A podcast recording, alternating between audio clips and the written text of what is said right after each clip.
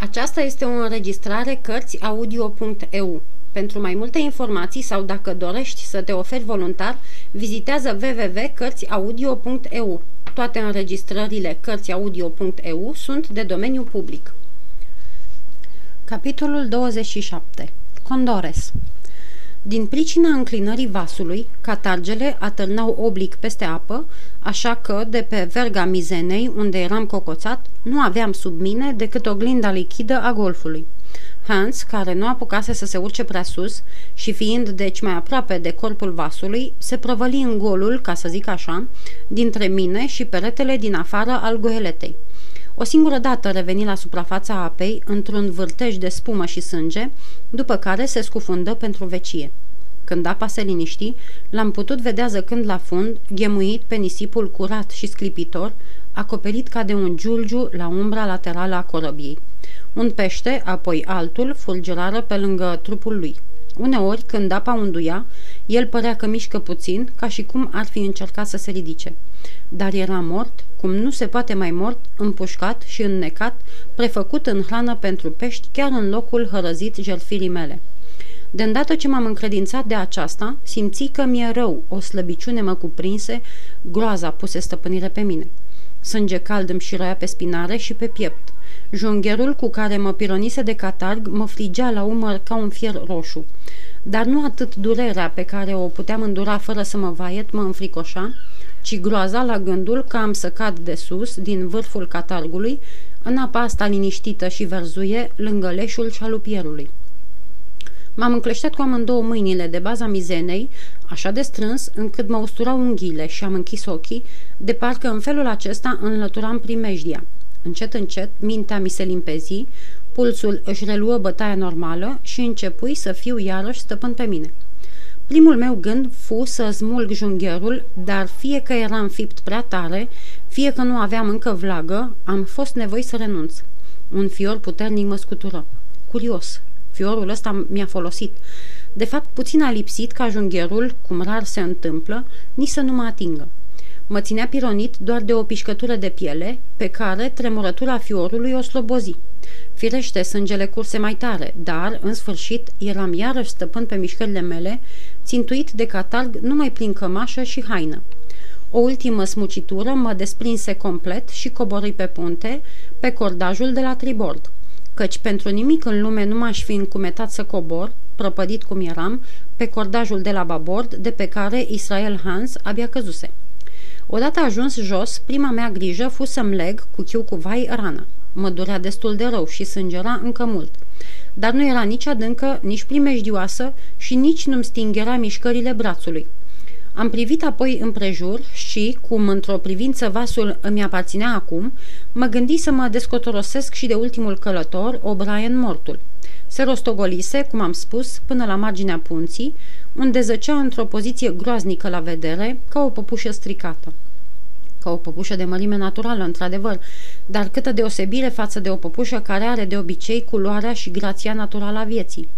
Poziția în care zăcea îmi ușura sarcina ce mi-o propusesem și cum obișnuința aventurilor tragice aproape îmi alungase frica de mort, l-am ridicat de mijloc, ca pe un sac cu tărâțe, și cu o pinteală zdravănă i-am făcut vânt peste bord. S-a scufundat cu un plescăit de pietroi. Singură, scufia roșie a apărut deasupra și a rămas să plutească pe luciul undelor. Și, îndată ce învolburarea s-a potolit, i-am putut vedea pe el și pe Israel, lipiți unul de altul, clătinați ușurel amândoi, parcă de mișcarea tremurătoare a apei. O'Brien, deși tânăr, era chel de-a binelea. Zăcea la fund cu capul lucios, culcat pe genunchiul omului care îl măcelărise și deasupra amândurora săgetau încolo și încoace pești neastâmpărați. Iată-mă singur pe vas. Refluxul își mâna apele îndărăt spre larg. Soarele era așa de aproape descăpătat, încât umbra pinilor de pe țărmul de vest începea să se aștearnă pe ancoraj și să zugrăvească în florituri pe scândurile punții. Briza serii se trezise și, cu toate că eram bine apărați dinspre răsărit de muntele cu două piscuri, funiile începură de la sine să șuiere încetișor și dulce, iar pânzele lenevoase să fluture într-o parte și alta. Lucrul ăsta putea fi, fi primejdios pentru vas. Am strâns repede focurile și le-am lăsat să cadă pe punte cu vela mare, însă am avut de furcă. Atunci când goeleta s-a plecat, ghiul, firește, s-a învârtit după dânsa, îndoindu-se așa de mult peste bord, încât vârful lui, împreună cu doi-trei coți de velă, stăteau în apă. Chipzuisem că istoria asta e și mai îngrijorătoare. Mi-era însă teamă să intervin, frânghiile fiind încordate cum nu se poate mai tare. În cele din urmă am scos briceagul și am tăiat funia. Cât ai clipi, vârful drizei căzu și o trâmbă de pânză se desfăcu, plutind înfoiată pe apă. Deprisos să spun că, oricât m-am muncit, n-am izbutit să o aduc la bord și asta e tot ce am putut face. Rămânea ca pentru rest Hispaniola să-și pună speranța în noroc, ca și mine. Între timp, întreg ancorajul fu acoperit de umbră. Cele din urmă raze, parcă le văd, sulițând printr-un luminiș al pădurii, făceau ca florile de pe mantia îmbrebenată a epavei să scânteieze ca niște nestemate. Începuse să fie răcoare. Refluxul se întorcea repede spre larg și goeleta se culca tot mai mult pe o rână. M-am târât cu mare greutate la prova și am privit jos. Apa nu părea adâncă. M-am apucat cu amândouă mâinile de parâma tăiată pentru mai multă siguranță și mi-am dat încet drumul peste bord. Apa abia mi-ajungea până la piept. Nisipul era bătucit și vălurit și, lipăind, m-am îndreptat vesel spre țărm, lăsând în urma mea Hispaniola culcată pe o coastă, cu vela ei mare întinsă ca o trenă în fața golfului. Cam în același timp, soarele luci molcom în amurg printre pinii legănați de briză. În sfârșit scăpasem de mare și nici nu mă întorceam cu mâinile goale. Goeleta se afla colea la adăpost, fără pirați, gata să-i primească pe oamenii noștri și să o pornească din nou pe ocean. Un singur gând îmi stăruia în minte. Să mă întorc la întăritură, la ei mei, și să mă fălesc povestindu-le isprăvile mele. Poate că au să mă mustre puțin pentru pozna mea, dar redobândirea hispaniolei era o faptă îndrăzneață și nădăjduiam că însuși capitanul Smolet va recunoaște că nu mi-am prăpădit vremea degeaba. Gândind astfel și plin de voie bună, am luat-o voinicește spre întăritură și spre tovarășii mei. Mi-am amintit că pârâul situat cel mai la răsărit, acela care se vărsa în golful capitanului Kidd, cobora din muntele cu două piscuri din stânga mea. Prin urmare, m-am îndreptat într-acolo ca să pot trece șuvoiul pe unde albia era mai îngustă. Pădurea, nefiind deasă și ținând drumul care șerpuia pe la poalele stâncoase ale muntelui, curând l-am ocolit și nu mult după aceea am trecut pârâul, a cărui apă nu mi-ajungea nici până la genunchi. Mă găseam în apropierea locului unde îl întâlnisem pe Ben Gunn părăsitul. Mergeam acum mai cu băgare de seamă, privind în toate părțile. Treptat, treptat, întunericul devenea tot mai adânc și deodată, pe când treceam prin vâlceaua dintre cele două piscuri, zări o lumină pâlpâind. Am bănuit că omul din insulă își gătea mâncarea la vâlvătaia unui foc și mă minunam în sinea mea de nesocotința lui. Îmi ziceam că dacă eu puteam vedea pe la ea, de ce n-ar vedea-o și Silver de pe țărm, din tabăra lui de lângă smârcuri? Noaptea devenea din ce în ce mai neagră, încât abia dacă mai puteam găsi drumul către ținta ostenelii mele. Cele două piscuri din dărătul meu și oceanul, la dreapta, se conturau tot mai slab. Stelele erau puține și palide și în terenurile joase pe care rătăceam, mă potigneam în hățișuri și cădeam în grob de nisip. Deodată, nu știu ce lumină se cernu în jurul meu. Privi în sus. Un palid nim de raze învăluia creștetul oceanului și după puțin timp văzui ceva mare și argintiu mișcându-se încet în dărătul copacilor pe sub frunzișul lor. Răsărise luna. Ajutat de licărirea ei, isprăvi repede cât mai aveam de făcut din drum. Când la pas, când alergând, mă apropiam nerăbdător de întăritură.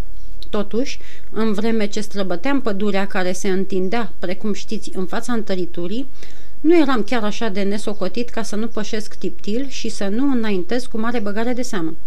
Ar fi fost un trist sfârșit al aventurilor mele să fiu împușcat din greșeală de unul de-ai noștri. Luna se înălța tot mai sus. Lumina ei cădea din plin în rariștile dumbrăvii. Drept în fața mea se vedea printre copaci o vâlvătaie de altă culoare. Era roșie și arzătoare și din când în când pălea ca un foc de sărbare câmpenească lăsat să se stingă singur. Pe viața mea dacă știam ce putea fi. În sfârșit am ajuns la marginea poienii. Lumina lunii o scăldea în partea dinspre vest. Partea de răsărit a poienii și întăritura erau încă învăluite într-o umbră deasă, vărgată de lungi și argintate limbi de lumină. În cealaltă parte a cabanei, un imens foc arsese până nu mai rămăsese decât joraticul, iar roșața lui contrasta puternic cu dulcea paloare a lunii. Nimic nu mișca, niciun sunet nu se auzea, în afară de acela al vântului. M-am oprit foarte nedumerit și poate puțin speriat. Nu era obiceiul nostru să facem focuri mari. Într-adevăr, capitanul poruncise să facem economie de lemne. Începeam să mă tem că în lipsa mea se întâmplase ceva rău. Tiptil am făcut un ocol pe la capătul de est, ținându-mă în umbră și găsind un loc prielnic unde întunericul era mai mare, am sărit în grăditura.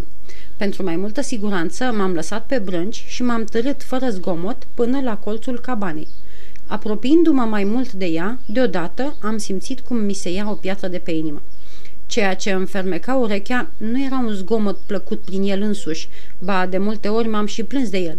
În clipa aceea însă era ca o muzică pentru mine, să-mi aud prietenii sfărăind la oaltă, așa de hârâitor și de pașnic în somnul lor. Strigătul străjii pe mare, acel minunat totul e bine, n-a răsunat vreodată mai liniștitor urechilor mele. Însă, între noi fie vorba, paza lăsa mult de dorit. Dacă Silver și oamenii lui ar fi fost în locul meu, niciunul dintre ai noștri nu mai apuca să vadă răsăritul soarelui. Uite ce se întâmplă când capitanul e rănit, gândeam eu. Și îmi făceam din nou aspre mustrări că i-am lăsat în grea cumpănă cu atât de puțini oameni ca să se apere. În timpul acesta ajunsesem la ușă unde m-am oprit. Era așa de întuneric înăuntru încât nu deosebeam nimic. Iar în ce privește zgomotul, nu auzeam decât neîntreruptul fierăstrău al sfărăiturilor și din când în când ceva ca o fâlfâitură îmbinată cu un zgomot de ciugulire pe care nu puteam să mi le lămuresc. Cu mâinile întinse înainte, trecui încetișor pragul. Mă duc să mă culc la locul meu, mă gândeam eu, râzând pe înfundate, să vezi ce haz am să fac de mutrele lor când o să dea cu ochii de mine dimineața. Gheata mea lovi ceva cărnos, piciorul uneia dintre cei care dormeau. Cel lovit se întoarse mormăind, dar fără să se deștepte.